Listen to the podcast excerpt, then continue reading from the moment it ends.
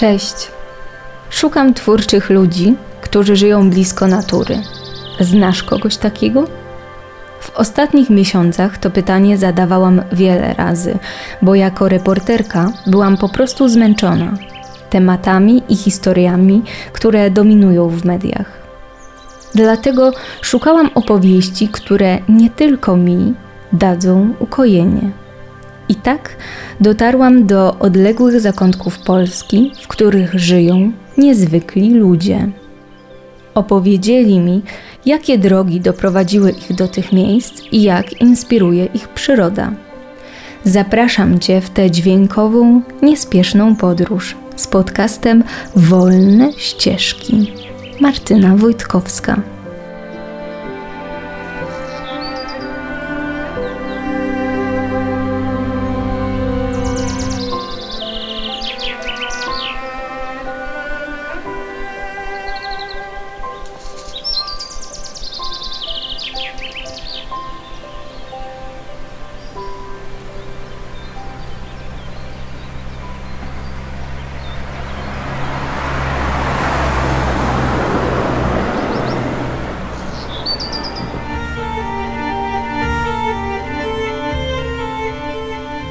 Odcinek trzeci. Bieszczackie ikony. No i bardzo dobrze zacząć od her herbaty właśnie. I miodek, no pysznie. No ja mam się bez sobie tutaj. Tak. Czy to jest twój kubeczek też ciebie? Nie, czy nie, nie. To był zakupiony.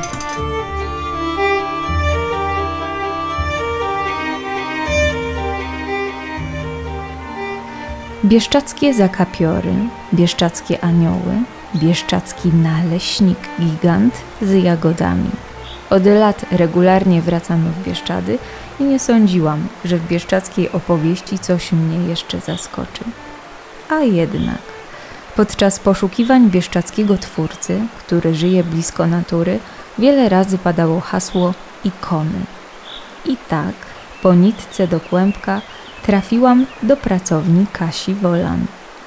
A że pogoda nie sprzyjała wędrówkom po górach, Kasia zupełnie nowym szlakiem wprowadziła mnie w inny świat.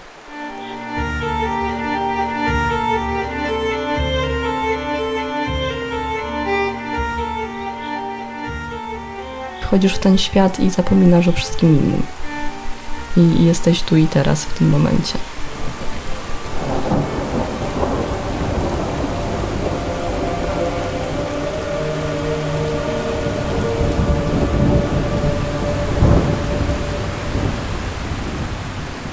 Gdyby rzucić to wszystko i wyjechać w Bieszczady? Myślę, że to jest dobry pomysł. Dobry pomysł. Tak, Ty to tak. zrobiłaś. Tak, zrobiłam i, i nie żałuję. Absolutnie nie żałuję. Ale powiedz, jak to się stało, że do tego doszło? E, Stało się w ten sposób, że ja zawsze uwielbiałam góry. Zawsze dużo chodziłam po górach, bywałam w tych górach, chodziłam z plecakiem, z namiotem i tak dalej. I zawsze, ponieważ mieszkałam w dużej aglomeracji, jednak tam Śląsk Zagłębie to jest taki jeden wielki moloch tak naprawdę, więc zawsze chciałam gdzieś w góry wyjechać. Akurat padło na Bieszczady. No ale jak to padło? E, Wiesz co, no w różnych miejscach poznaje się różnych ludzi, któreś miejsca ci zaczynają być bliższe, więc akurat wybór padł na Bieszczady przez przyjaciół, przez znajomych. Mhm. I ja byłam wtedy na takim etapie, że akurat skończyłam studia. Historię sztuki w Krakowie i, i stwierdziłam, że w Krakowie nie chcę zostać, do domu też nie mam ochoty wracać. I był to taki moment, kiedy jeszcze nie miałam żadnej kotwicy, żadnej pracy. I stwierdziłam, że skoro mam jej szukać i cokolwiek robić, to, to mogę gdziekolwiek. I to jest ten moment, że, że mogę wyjechać. Ale jak to wyglądało w praktyce, że wsiadłaś w samochód i szukałaś swojego miejsca, czy po prostu pytałaś znajomych, gdzie jest jakieś miejsce? Jak to się stało, że właściwie E, tutaj? To wyglądało tak, że e, ja wtedy byłam e, z moim obecnie byłym przyjacielem i oboje podjęliśmy taką decyzję. On akurat dostał pracę w Straży Granicznej, więc było jemu łatwiej też. A to był twój partner wtedy? Tak, to był wtedy mój partner. I wtedy przeprowadziliśmy się razem. Ja po prostu byłam zupełnie bez pracy, a on już miał jakby nagraną. Czyli Znaleźliśmy dom, przeprowadziliśmy się. trochę. Y, No, Może. No dobrze, to, by, to jest Troszkę. były, były partner, więc No, no. No w każdym razie po roku mieszkania razem stwierdziliśmy, że jednak nie chcemy mieszkać razem. Bo to był taki związek na odległość, więc, y, Mhm. więc potem się okazało, że jednak mieszkanie weryfikuje różne sprawy i oboje zostaliśmy tutaj, ale osobno.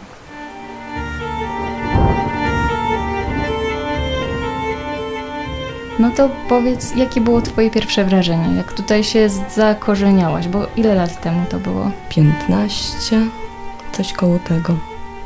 No, 2006 rok, Mhm. początek 2006 roku. Jak ja się zakorzeniałam, no miałam trochę znajomych, więc było mi łatwiej. Jakiś dom był, więc też było łatwiej, natomiast prace były różne na początek.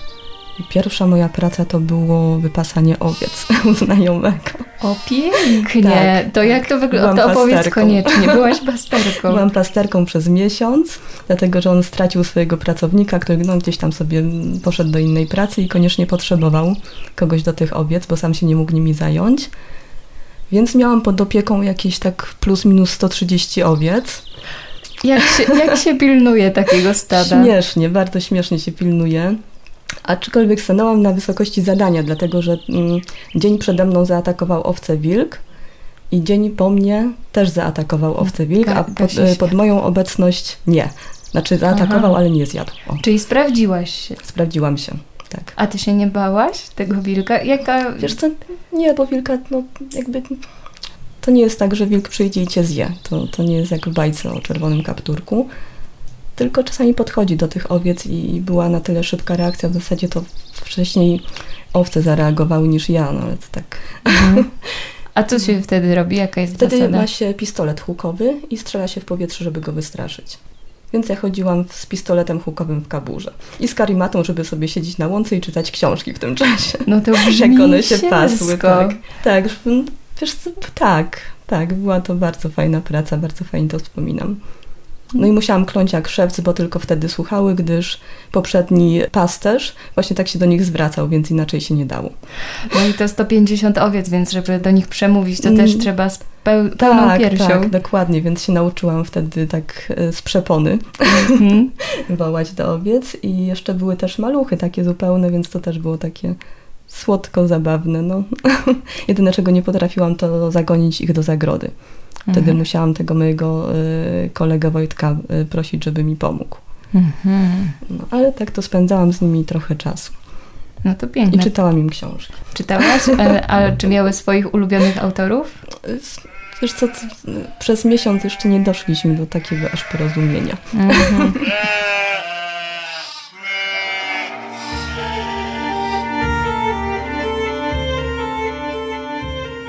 chyba od początku to było dobrze po prostu. Później była następna praca w restauracji, Mhm. taka też chyba przez dwa O. miesiące, o burza.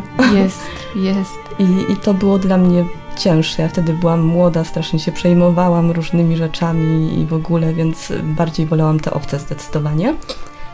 No i tak przez te dwa miesiące pracowałam w restauracji, a później, y, później zaczęłam pracować już w galerii tutejszej. Mhm. Taki, są takie galerie, które wystawiają tutejszych artystów, właśnie coś takiego podobnego jak ja mam w tej chwili.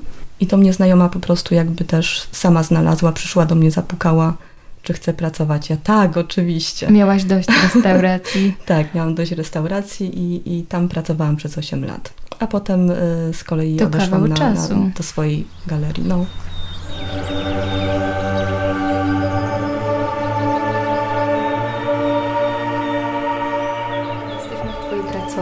I powiedz, y, opowiedz o Twoim stanowisku pracy. Co tu się dzieje?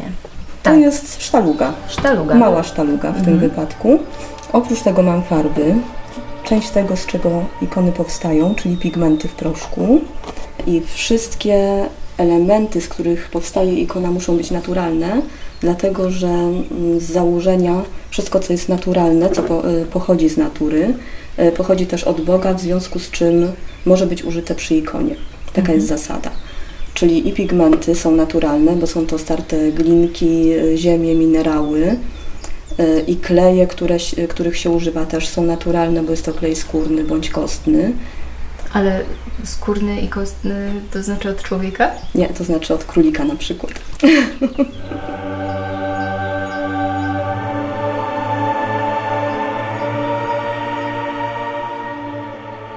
którym momencie pojawiły się ikony? Ikony pojawiły się tak mniej więcej pół roku, rok po, po zamieszkaniu tutaj. Czyli, Czyli szybko, szybko, bardzo. czyli szybko. No. No i jak to się stało? Mm, Wiesz, to ja zawsze coś malowałam, zawsze coś próbowałam, rysowałam, jakieś, jakieś obrazy, jakieś rysunki, więc zawsze mnie do tego ciągnęło. A ikony, jakby na studiach ikonami się nie zajmowałam, ja się zajmowałam bardziej sztuką zachodnią. Natomiast y, gdzieś tam liznęłam tych ikon też, bo, bo musiałam. I one mnie w, w pewien sposób fascynowały też, sama tematyka. Czyli najpierw A- była teoria na studiach. Najpierw była teoria, tak. Najpierw była teoria na studiach, a, a później jakby weszłam w ten świat, gdzie, gdzie ta ikona jest bardzo żywa. I Mówisz o po Bieszczadach. Prostu, tak, w Bieszczadach jest, jest mm, trochę tych ikonopisarzy. Można to zobaczyć na żywo i to mnie wciągnęło. Po prostu spróbu- stwierdziłam, że spróbuję. I spróbowałam i załapało. Ale ten pierwszy raz z ikoną, kiedy ty pracowałaś, to jak to wyglądało? Ktoś cię nauczył? Szukałaś jakiejś osoby, która ci Yy, pokaże, jak przez, to robić? Przez, y, znaczy, wiesz, ja głównie byłam samoukiem, to za dużo powiedziane, bo, bo to jest taka technika, że ciężko być samoukiem, bo tam są odpowiednie proporcje wszystkiego, Mhm. trzeba wiedzieć, jak zrobić farby, jak zrobić podkłady i tak dalej. W książkach się tego nie wyczyta, bo, bo są zazwyczaj pisane bzdury zupełne, A więc trzeba u kogoś też, no słabo, Czyli słabo. trzeba mieć mistrza. Y, tak, trzeba do kogoś pójść, y, ktoś ci musi pokazać, albo pójść na dobre warsztaty. Mhm. Y, I ty wybrałeś którą drogę? Y, Ja znalazłam mistrza troszkę. Kim był, kim jest ten Mm, mistrz? To znaczy tak, podpatrywałam przez chwilkę mm, w pracowni ikon tutejszej w Cisnej, bo jest też pracownia ikon tutaj, która dosyć prężnie działa i to nie było tak, że ja u nich pracowałam, po prostu parę razy weszłam, coś tam podejrzałam i tam wtedy pracowała y, Asia Zabagło, y, która jest, mm, no na tej, wtedy pracowała w tej pracowni, natomiast w tej chwili jest na pewno jednym z najlepszych ikonopisarzy w Polsce. Mhm. Także miałam szczęście, że ją poznałam. Zresztą jej ikony teraz można na przykład zobaczyć w Supraślu w, w muzeum, bo też wygrała taki konkurs na współczesną ikonę. Mhm. Robi przepiękne ikony, jest niesamowicie dobra w tym. I miałam o tyle szczęście, że ją poznałam, bo ona oprócz tego, że świetnie maluje, to ma też niezwykły talent y, taki dydaktyczny. Mhm. Ona potrafi w paru słowach po prostu przekazać mnóstwo rzeczy. No ale w paru właśnie, słowach, w paru gestach potrafi pokazać, jak, jak się nakłada różne farby. Jest, y, jest świetna w tym. ale ta nauka odbywa się w taki sposób, że e, po prostu siadacie nad ikoną i robicie razem krok po kroku, czy ktoś patrzy po prostu tobie na Parę ręce? razy podpatrzyłam, y, potem próbowałam sama. Jak mi coś nie wychodziło, Mhm. to, to na przykład przychodziłam do niej i pytałam, dlaczego mi to nie wychodzi, jak ja mam to robić. A to, bo, bo robisz tu i tu błędy. Mhm. Że na przykład nie masz, y, nie masz malować mokrym pędzlem, masz go wytrzeć o chusteczkę przed malowaniem. nie? I, i takie I krok po kroku, dokładnie. krok po kroku się dowiadywałaś. Więc, y, więc po prostu takie spotkania sporadyczne były, czy no do tej pory czasami do niej dzwonię, jak na przykład czegoś Mhm. nie wiem. I ona mi też chętnie pomaga, więc y, po prostu podpatrywałam, czasami podpytywałam, a resztę robiłam sama.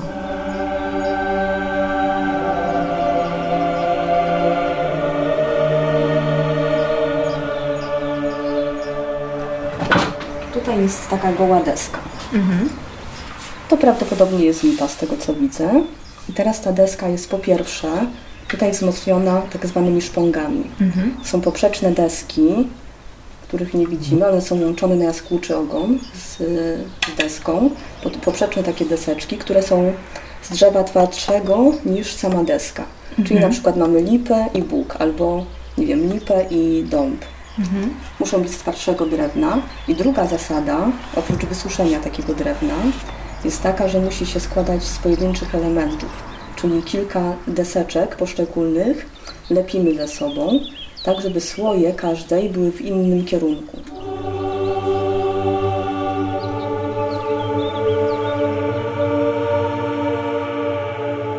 A powiedz mi, jak to jest, że akurat tutaj, w Bieszczadach, jest takie zagłębie ikonopisarzy? No myślę, że z tego samego powodu w to weszli, z którego ja weszłam. To znaczy jest to takie miejsce kulturowe, które się wiąże bardzo z ikoną. Mhm. Bieszczady, a drugi taki okręg to jest y, na okolice Białego Stoku. To są dwa takie miejsca w Polsce, które są bardzo ściśle związane z kulturą tą no, wschodnią, Mhm. tak to nazwijmy.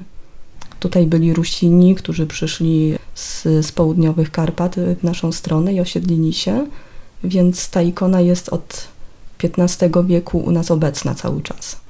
A powiedziałaś, że to są ikonopisarze i, i ja za tobą posłużyłam się Mhm. tym samym określeniem, ale powiedz, dlaczego się mówi, że to są pisarze? W zasadzie chyba z dwóch y, takich głównych powodów. Pierwszy jest mniej ważny, y, wynika z etymologii słowa.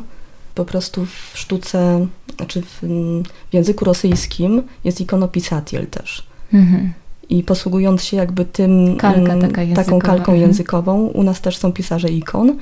A druga ważniejsza rzecz to jest to, że ikona namalowana jest przekładem, jest przełożona na farby, a nie na, na słowo.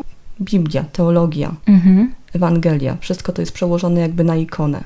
Dlatego, że ikona się bardzo ściśle trzyma kanonów, czyli zasad wytyczonych przez, przez Pismo Święte. Mhm. W związku z tym jest też, y, my nie mamy możliwości y, wymyślenia sobie tematów, stworzenia jakichś własnych tematów. Wszystko jest ściśle określone i Mhm. ściśle związane z tą Ewangelią.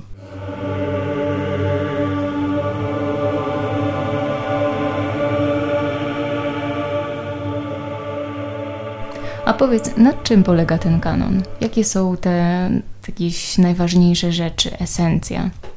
Czy w ogóle da się powiedzieć o tym?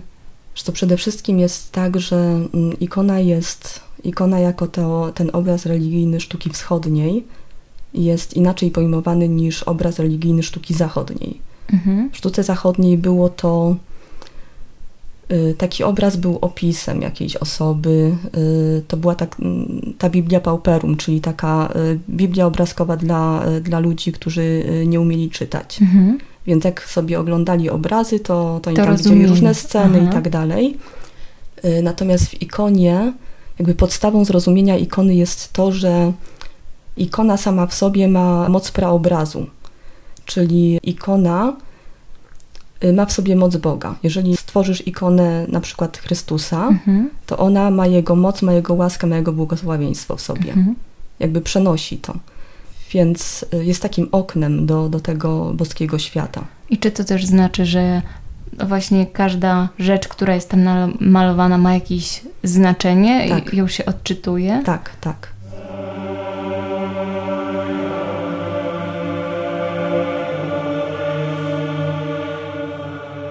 I dlatego też, y, właśnie też z tego powodu nie może tu być y, jakichś luźnych tematów i, i luźnych własnych interpretacji. Bo Czyli gdyby wszystko tak musi było, być tak, jak Mhm. jest zaplanowane. Tak, tak, bo gdyby było inaczej, to nie, nie miałoby w sobie tej, tej właśnie mocy boskości.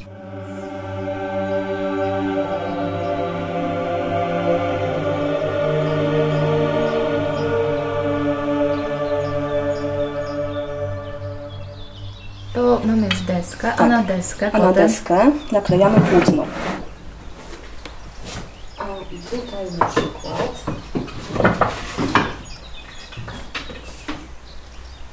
To jest akurat takie płótno kolorowe. Kwiatuszki może też być, dlatego że jego nie widać. Natomiast ma być to naturalne, czyli ma być to len, bawełna, y, tego typu materiały. I to nakleja się klejem skórnym. Klej skórny czy kostny wygląda jak takie y, małe, drobniutkie perełki albo jak bursztyn. Mhm. To się rozgrzewa y, w kąpieli wodnej w odpowiednich proporcjach. W garnku się rozgrzewa. Taką deskę trzeba przesmarować kilka razy samym klejem, dopóki ona nie przestanie wsiąkać.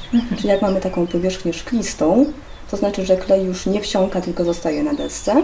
I wtedy rękami moczymy płótno jeszcze i naklejamy.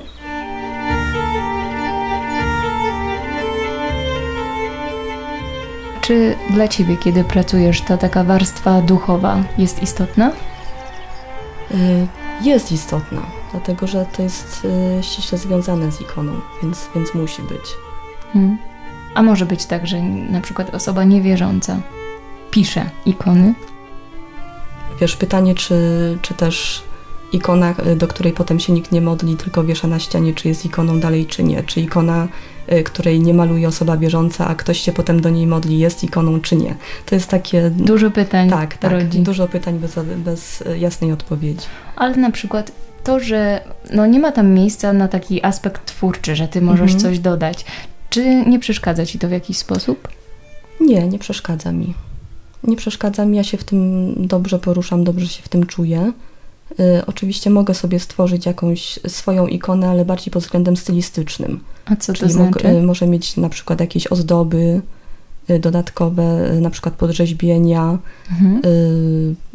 nie wiem, szaty w, w bardziej ciekawych kolorach. Oczywiście kolory też są symboliczne i w związku z tym pewne są wymogi.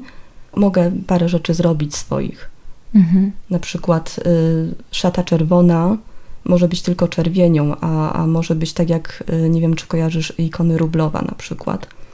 Rublow to był jeden z takich najbardziej słynnych ikonopisarzy i on potrafił w, w jeden kolor szaty wpleść y, pięć innych jeszcze kolorów, które mm-hmm. były światłami, cieniami, przechodziły, więc, Czyli jest więc tam dla, zabawa dla malarza tak, można się pobawić, tak.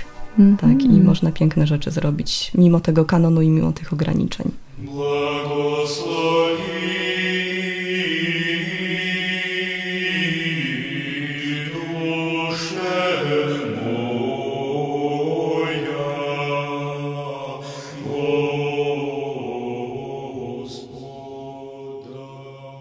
Na początku, jak opowiadałaś o tym, że miałaś swojego mistrza, który cię wprowadzał w to, jak, jak pisać ikonę, e, ja cały czas myślałam o tej takiej stricte, mm, właściwie rzemieślniczej części, by mo, można było rzec, że po prostu jak coś namalować, jak nałożyć kolory, jakie proporcje, ale właściwie jest też cała ta przestrzeń teoretyczna i czy Tak. to, jak długo się zgłębia tę część?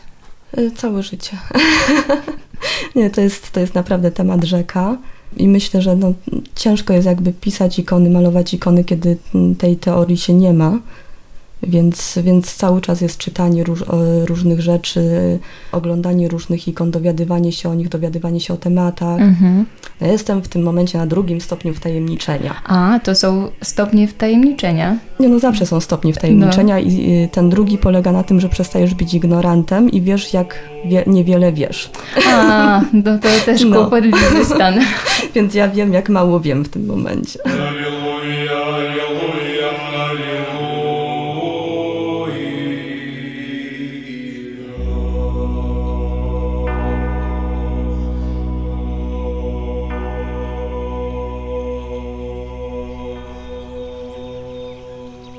I Płótno jest tylko po to, żeby tą deskę jeszcze dodatkowo wzmocnić. Czyli gdyby jednak zapracowała, gdyby drewno zapracowało, to płótno je dodatkowo trzyma. Ale mamy jedną warstwę płótna. Tak, jedną warstwę płótna. I jak to płótno już nakleimy, to jest mniej więcej jeden dzień pracy. Musi sobie wyschnąć, potem obcinamy to, co nam zostało na brzegach i potem z tego samego kleju skórnego i z kredy robimy taką mieszankę, która jest gruntem. A ta kreda do czego służy? Dlaczego ona jest potrzebna? Y, Ona jest biała, więc Aha, jest, czyli żeby jest była dobrym podkładem. Powierzchnia Mhm. biała. Mhm. Wygląda to jak no, po prostu biała farba, ale Mhm. jest to z czego innego zrobione. A mogę dotknąć? Jasne. A, To jest akurat nie wyszlifowane jeszcze. Mhm. To jest e, taka powierzchnia jak płytka po prostu, trochę można datowa, nie? Tak, albo jak, jak zamalowana ściana gipsowa, powiedzmy. Albo jak początek ikony. Jak początek ikony przede wszystkim.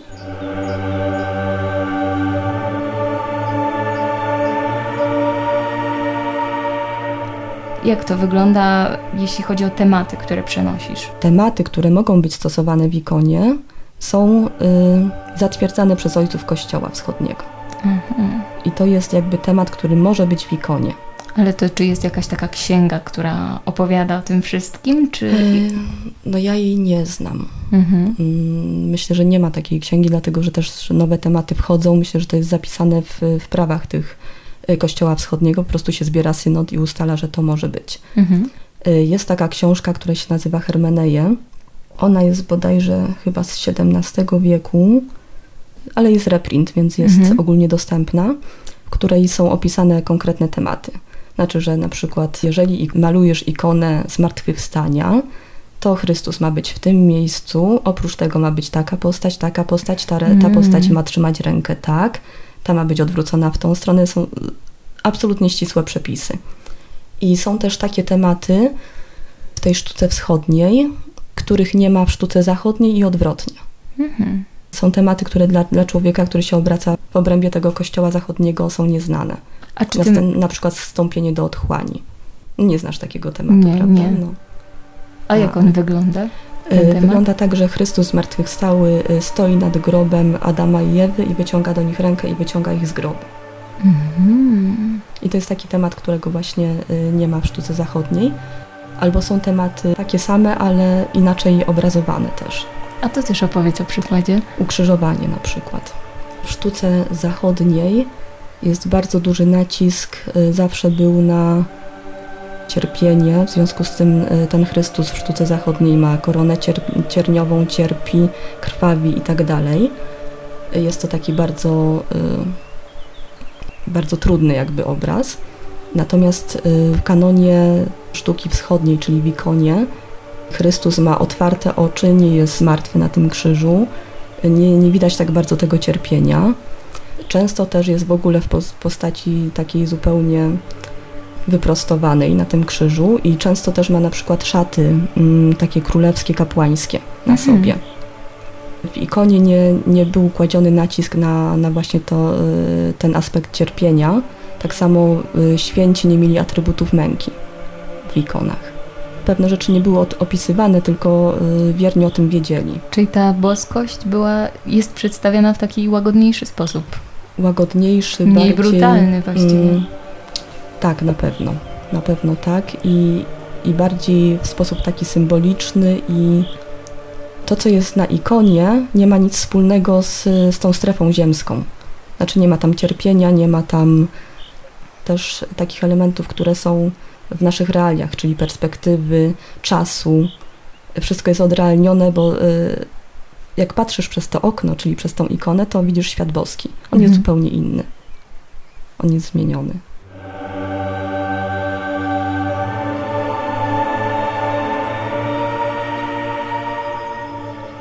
Nie lubię szlifowania, Mhm. ale to jest kolejny etap.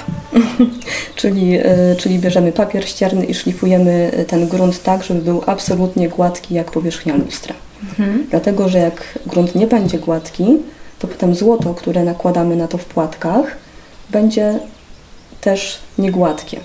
Czyli cała ta struktura, y, której nie wyszlifujemy, gdzie będą jakieś dołki, y, jakieś elementy nierówne, będzie widoczna na złocie. Mhm. I tak nie może być, więc musi być gładziutko. I następnym etapem jest już y, jakby nanoszenie rysunku na ikonę.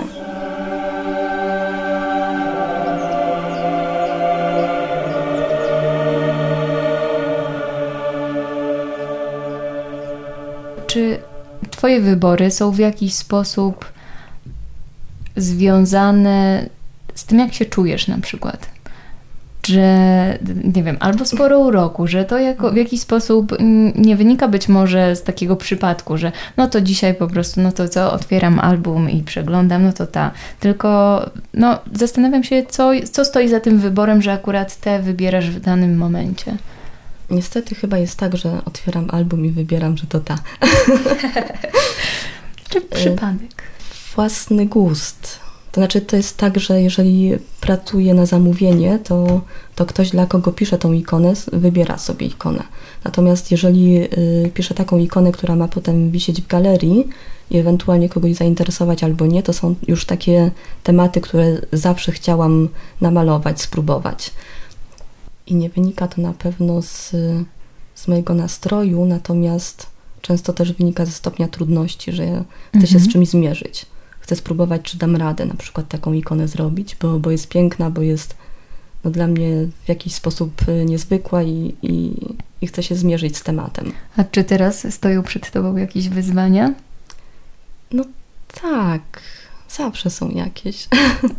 teraz, mam, teraz mam taką y, dużą ikonę do zrobienia Jana Chrzciciela i, i ja bardzo lubię ten temat, a ikona jest duża, więc Jest bardzo piękna, więc... A więc duża to znaczy cieszę. jak duża? Nie jest aż tak duża, jest tam 60 na 40 parę, ale jest, jest to już większa deska. Ale jak pokazywałaś mi te złotka, które tam Mhm. trzeba przyczepić, to robi wrażenie jednak, bo trochę Tak, trzeba się tego, tego wysilić. złotka trzeba. Mhm, Trzeba Dokładnie. złotka. I trzeba to dobrze zrobić, żeby było równo i ładnie.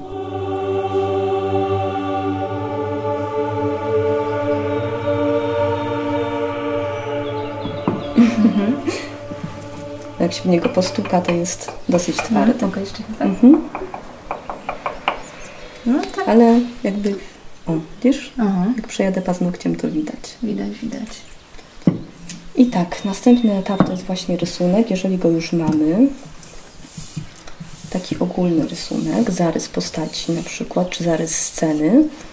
Wtedy nanosimy, znaczy nakładamy złoto. To jest Mhm. kolejny etap. I złoto, pokażę jak wygląda. sejfik? Tak, mam sejfik ze złotem. Pudełeczko. Mhm. Złoto w płatkach jest niezwykle delikatne.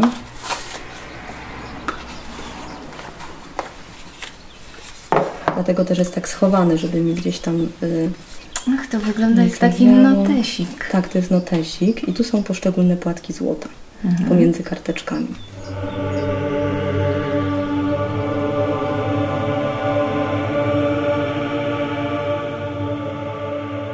Moja praca trwa mniej więcej 6-8 godzin dziennie. 6-8 Tak. godzin dziennie, non-stop z pędzelkiem. 6 dni w tygodniu powiedzmy, tak, tak. To- Więc czasami y, długo chodzę zanim siądę y, do, do malowania, do pisania, ale potem już siedzę i, i pracuję. A jeszcze wrócę do tego wątku kopiowania i przepisywania. Mhm. Czy w takim układzie ty się czujesz artystką, Nie, ja się czuję dobrym rzemieślnikiem. rzemieślnikiem? Tak, bardziej się czuję rzemieślnikiem niż artystką, zdecydowanie. Wykonuję kolejne etapy, wykonuję jakąś konkretną ikonę.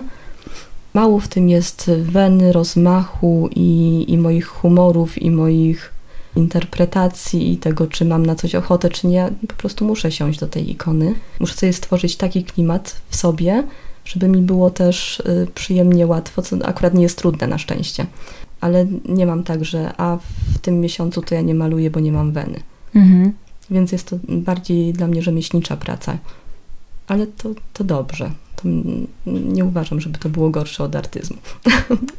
Nie, nie, ale czy nie masz pokus na przykład, żeby, no dobrze, że wykorzystam sobie tę technikę nakładania i robienia po Mhm. prostu e, ikony, ale na przykład przedstawię w ten sposób e, krajobraz bieszczacki. Nie, takich pokus nie mam, bo jakby mm, tą technikę wiążę ściśle mm, wyłącznie z ikoną. Mhm. Jakoś nie, nie mam takich ciągot, żeby na przykład na desce i jeszcze ze złotem zrobić coś tam innego. Natomiast oczywiście, że mnie kusi, żeby mieć też trochę rozmachu. Wiesz, jak y, mam małą ikonkę, gdzie jest mnóstwo detali i tak dalej i w pewnym momencie się, nawet jeżeli to jest twoją pasją, to w pewnym momencie może dojść do takiego mm, etapu, że się czujesz zmęczona No właśnie. bo po prostu mózg za, jest, jest przeciążony, przemęczony. Y, Uwaga, może nie, nie mózg, bo to nie, tam myślenia dużo nie ma, ale, Ale skup, uważność jest. skupienie jest, bardzo Dokładnie. istotne. Więc można tym być zmęczonym i jak już czuję, że tak jest, to na przykład ostatnio zaczęłam się bawić w obrazy abstrakcyjne, więc kupiłam sobie y, płótna 100 na 80, biorę wałek i pędzel do ławek i się wyżywam. I to mi daje taki oddech.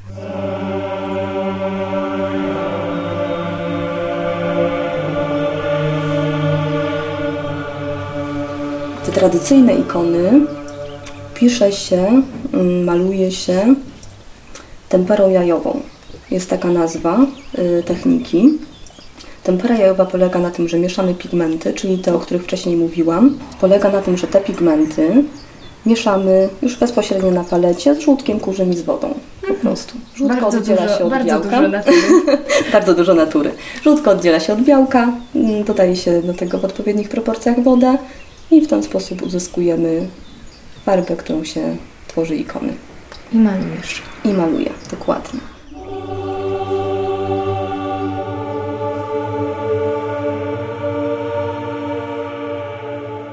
Spotkałam się z tym, że niektóre z ikon są, od razu wyglądają na takie, że już wisiały Mhm. ileś czasu na Mhm, ścianie, mhm. natomiast twoje, y, no takie są świeżynki, że tak powiem, że widać, że dopiero co wyszły spod ręki. Wiesz co, y, tak, są ikony postarzane, natomiast ja tego nie lubię. Y, po pierwsze dlatego, że jest to sztucznie zrobione. Mhm. No bo no, jest, jest to sz- sztuczne, sztuczny twór pod kogoś zrobiony, bo ktoś ma ochotę na starą ikonę. Po drugie, uważam, że ikona powinna się sama zestarzeć.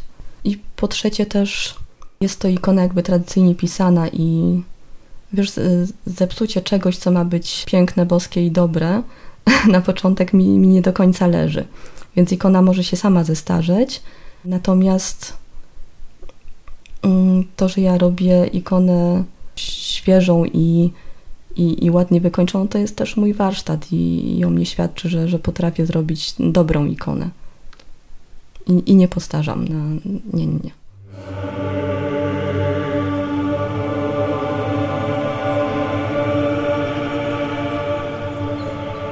Tutaj są narzędzia dentystyczne. których mam cały zestaw i którymi mogę robić właśnie grubsze podrzeźbienia, cieńsze. Są to A to idealne narzędzie dla, dla ikonopisarzy. E, e, Mój pomysł to nie jest. Myślę, że, że tak już od dawna wszyscy ikonopisarze wiedzą, że to są najlepsze narzędzia.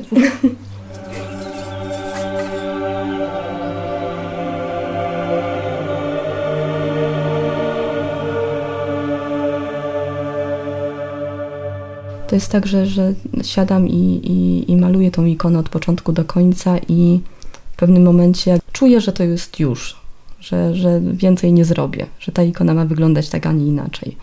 To opowiedz mi więcej o tym uczuciu. Kiedy, po czym to poznajesz? Po prostu jest takie uczucie, że mm, na przykład siedzisz nad twarzą i, i domalowujesz i domalowujesz i próbujesz zrobić lepiej i lepiej i może by jeszcze coś dodać, może by coś poprawić. W pewnym momencie po prostu czujesz, że jeszcze jeden ruch pędzlem i zepsujesz. Po prostu. Że jest taki etap, kiedy już wiesz, że dość. I mówisz to, to, wtedy, jakby ta ikona ci sama o tym mówi. no właśnie, To jest intuicyjne. a mówi, ty mówisz wtedy, jesteś już piękna, już teraz to wystarczy. Zdarza ci się coś po, po, przemówić wtedy? Tak, tak, zdarza mi I się. co, co mówisz? No, że, że, że, że się udało, no. O, to skromnie, jak na taką Tak. ilość pracy. Mhm.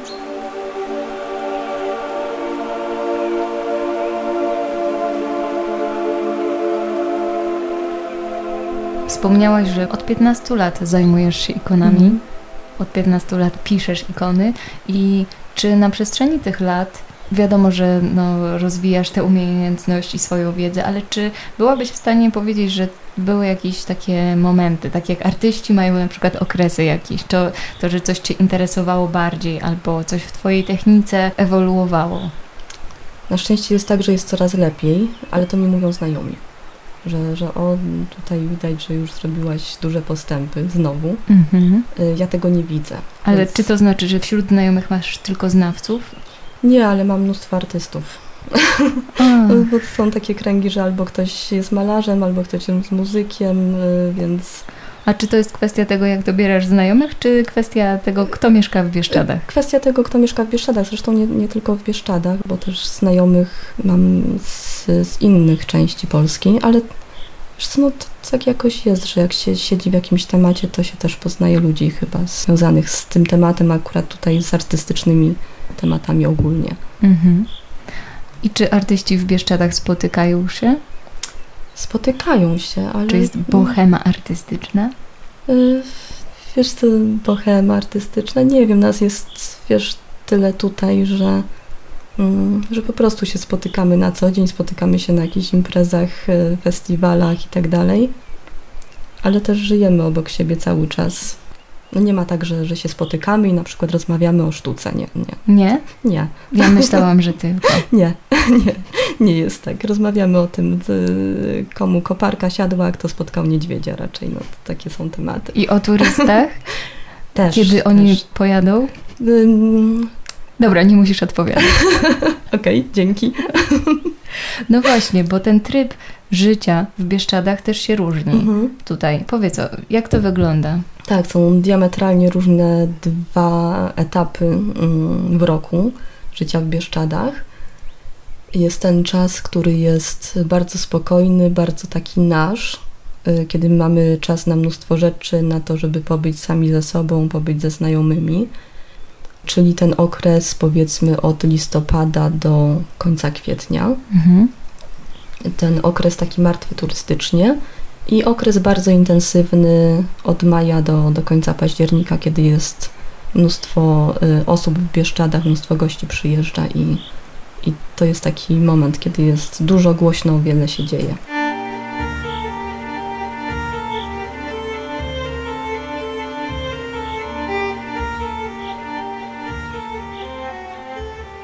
A czy czujesz, że to się przekłada na t- te dwie pory, Mhm. które występują tutaj, przekłada się na Twoją sztukę?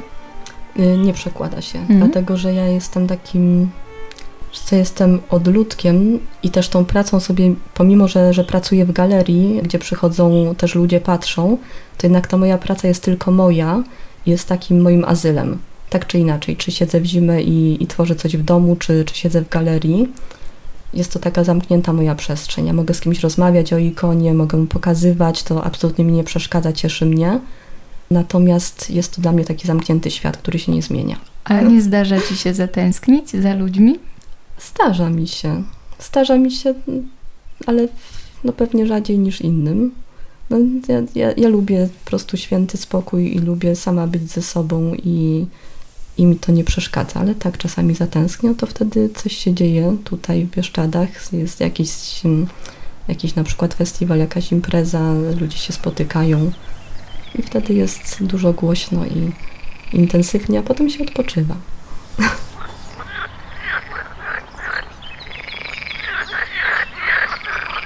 Czy ta przyroda, która Ciebie otacza na co dzień, a nas Mhm. teraz, y, Bieszczady, pejzaże, krajobrazy, ścieżki, Mhm. trasy trekkingowe, czy ona w jakiś sposób wpływa na to, co robisz jako Myślę, że na pewno. To znaczy jest, mm, jest ściśle związana ze mną i dzięki temu chyba, y, że ja taka jestem, że mm, jestem osobą, która się dobrze czuje w tej przyrodzie, to mogę też chyba pisać ikony, bo lubię spokój i mam cierpliwość, akurat do ikon, bo Mhm. nie do wszystkiego mam cierpliwość.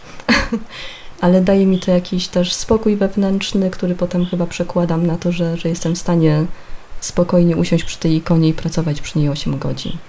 Myślę, że natura powoduje u mnie większy spokój i, i to się przekłada na moją pracę. Aczkolwiek gdybym z natury swojej nie była osobą spokojną, to bym tutaj nie wytrzymała też, więc to jest jakby jedno napędza drugie. A miałaś takie momenty, że już myślałaś, rzucam te Bieszczady, jadę do Warszawy?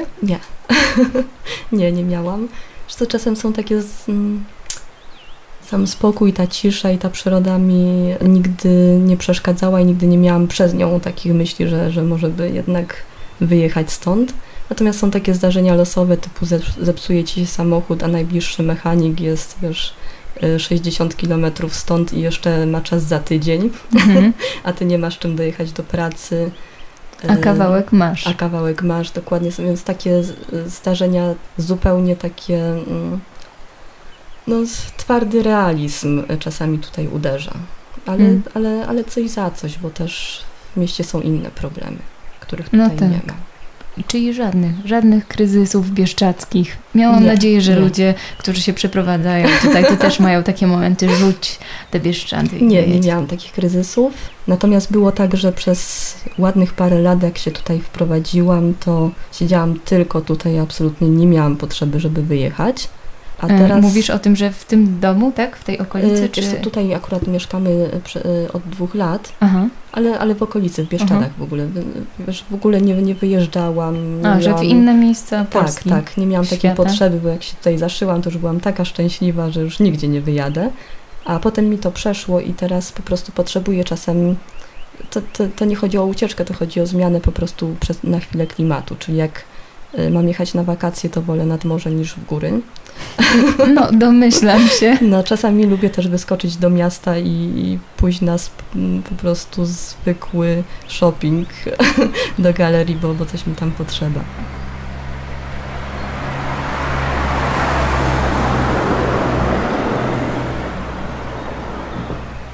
A Bieszczady, jak tobie brzmią Bieszczady, jeśli miałabyś dźwiękami opowiedzieć, bo my opowi- Mhm. opowiadamy dźwiękiem, więc jestem ciekawa, co byłoby taką dźwiękową pocztówką z Bieszczad Mhm. właśnie. Ptaki, odgłosy przedzierania się przez krzaki. Chyba to mi się też kojarzy.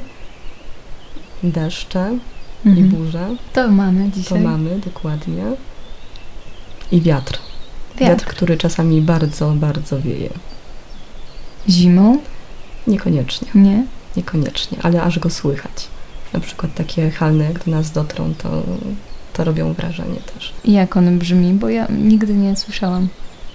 Wiesz co, ja lubię naturę, więc, więc mi brzmi dobrze. Ja też lubię deszcz i, i burzę i, i, i nie mam takich problemów, natomiast dla, dla niektórych y, jest taki trochę złowieszczy jednak Mhm. ten wiatr.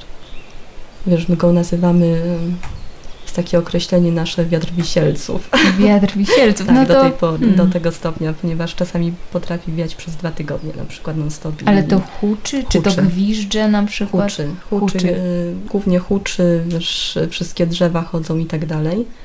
I no, jak ktoś ma taką słabszą psychikę, to mu jest ciężej z tym na pewno. Mm. A ja lubię.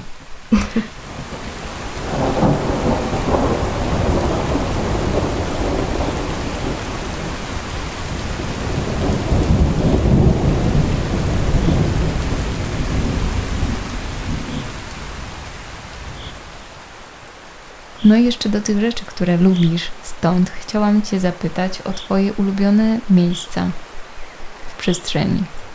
Chodzę sobie tutaj na przykład ścieżką z moim kotem. Mhm. Y, Jeden z moich kotów, a mam dwa, y, bardzo lubi chodzić ze mną na spacery, więc, więc chodzimy czasem razem, zwłaszcza zimą. Chodzenie po torach na przykład, bo, bo tutaj są też tory kolejki wąskotorowej, więc mm, bardzo często można nimi w różne miejsca dotrzeć. Mhm. Stokówki leśne, Stokówki. stokówki co to to są takie drogi dosyć szerokie, ale leśne, trakty Mhm. nadleśnictwa, które służą między innymi do, do poruszania się po lasach, Mhm. Mhm. więc przecinają jakby wzdłuż różne stoki i też Mhm. skracają drogę często. A czy chodzisz w góry? Chodzę w góry czasem, kiedyś bardzo dużo chodziłam, teraz trochę mniej. A to bardzo śmieszna rzecz, Tak, że to- to przeprowadziłaś pewien się... paradoks. Paradoks właśnie. Ale czy mi tego brakuje? Chyba nie. Wystarczy popatrzeć, wystarczy, że są. Mm. Wiesz co, teraz, y, teraz jest tak, że mieszkając tutaj znam y, miejsca, w których nikogo nie spotkam, więc po co mi iść na tarnicę? Mhm. Wolę, wolę swoje ścieżki. I, I poruszać się w obrębie takim, gdzie, gdzie nikogo nie ma, gdzie albo jest mniej osób. Niekoniecznie te takie uczęszczane szlaki. A czy te miejsca są oznaczone na mapie, czy je po prostu trzeba odkryć na własną rękę? Mm, Są oznaczone czasami takimi cienkimi, czarnymi kreseczkami, albo trzeba je odkryć, tak. Ale są też miejsca piękne w Bieszczadach, gdzie jest y, zawsze mało turystów. To podaj je. Tworylne i Krywe. Na przykład Jeszcze takie raz? dwie miejscowości. Tworylne i Krywe. Hmm. Wychodzi się albo z Zatwarnicy, albo z Rajskiego. I są to takie dwie wioski, których już nie ma. Zresztą tu jest mnóstwo takich wiosek, których już nie ma. Ale jest to przepiękna właśnie taka trasa, która jest bardzo dzika. Tam jest najwięcej zwierząt też dzikich, bo, bo nikt ich nie płoszy. Jakie I- zwierzęta można tam spotkać? Wilki, niedźwiedzie, rysie, jelenie. Spotkałaś? Wszystko. Tak, miałam szczęście, że spotkałam wszystkie, natomiast dopiero po dziewięciu latach mieszkania tutaj zaczęłam spotykać zwierzęta. A, Bardziej ciekawe. ciekawe niż jelenie, nie Aha. obrażając jeleni. Jak już zaczęłam je widywać, to je widuję bardzo często, natomiast przez pierwsze 9 lat w ogóle żadnego wilka, niedźwiedzia, nic. Ale to była kwestia tego, że ty ich nie widziałaś, czy po nie mam prostu... pojęcia, chyba szczęścia zwykłego. Albo takiego, wiesz, no może natura powiedziała, że jak już dobra, tyle pomieszkałaś tutaj, to damy ci tę satysfakcję. Wtarłaś się w krajobraz. No, no, dokładnie. I teraz widuję często, na, na szczęście niedźwiedzie zawsze z samochodu i oby tak zostało. Przestało padać. Mhm. Ja myślę, że możemy zrobić kropkę.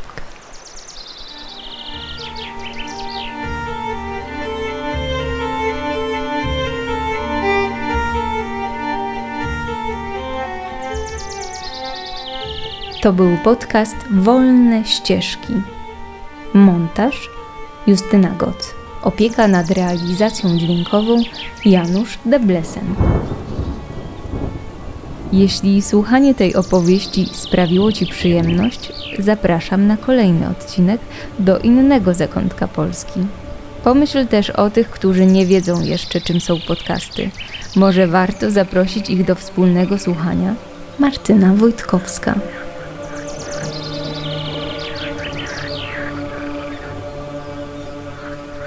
Podcast Wolne Ścieżki dofinansowano ze środków Narodowego Centrum Kultury w ramach programu Kultura w sieci.